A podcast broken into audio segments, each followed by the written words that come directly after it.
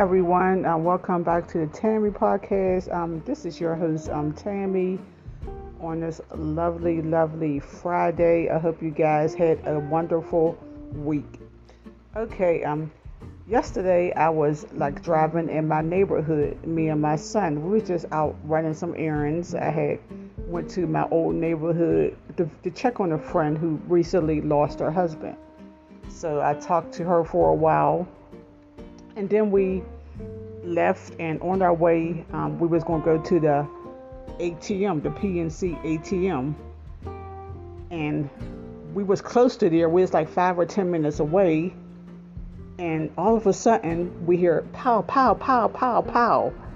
I look at my son and i'm like no that's not gunshots. I mean maybe because we, we was right by the aviary and right right by a big giant park I was like, well, maybe somebody's shooting cannonballs or shooting at squirrels. I don't know. I didn't know what to think. Then all of a sudden, this car comes zooming past us, almost run us off the road. And at that moment, I was like, oh, they was shooting. That car is le- running from the scene. So me being nosy, I'm a very nosy person. I drive up the street to where the car was parked. Not the car that was fleeing, but the car that had got shot at. So me and my son drive up there, and as I'm driving past, I see a young African American, a young African American man in a driver's seat with his head leaning back on his seat. He had been shot to death, and there was um, some females that were standing in the street crying. And this was right behind a school, an elementary school, and right across from the aviary. This is getting out of control. They're shooting in broad daylight. This was early in the day. It was only like five or six o'clock, and it was still very bright outside. They just don't care. They have a total disregard for life by an uh, elementary school, by an uh, aviary where kids go to. It's insane. Like, when is this going to stop? Why is they taking so many lives? And I would just like to know why.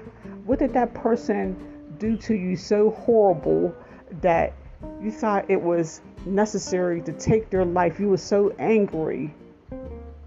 What could y'all be arguing about? I, I don't know if someone has ever made me that mad where I, you know, I probably, you know, thought about it, but I would never act on it because I'm not trying to go to prison for no one. I'm not sitting in no one's prison eating nasty prison food, being told when I have to wake up, when I have to go to sleep, when I have to go shower. You can't have no intimate relationships not with the opposite sex. You can't leave when you want to leave. But the but the thing is, they know if you take a black life, they're not going to really, probably not investigate. They're not really going to go look for them. So that's why taking a black life is just so easy for them where is they getting all these guns from? Who's giving them these guns? Everyone has a gun. Do they have a job? Do they have an education? Do they have goals? Is that all they want from life? And when you shoot someone, okay, it, it, okay, you run away like a coward.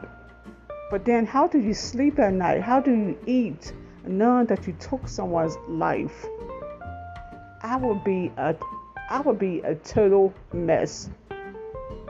You're not human if you could take someone's life and still go live your life without no remorse.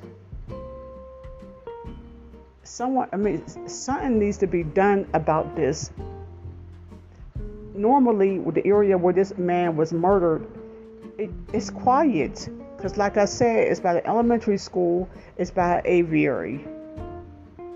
But today, hell broke out and hell broke loose.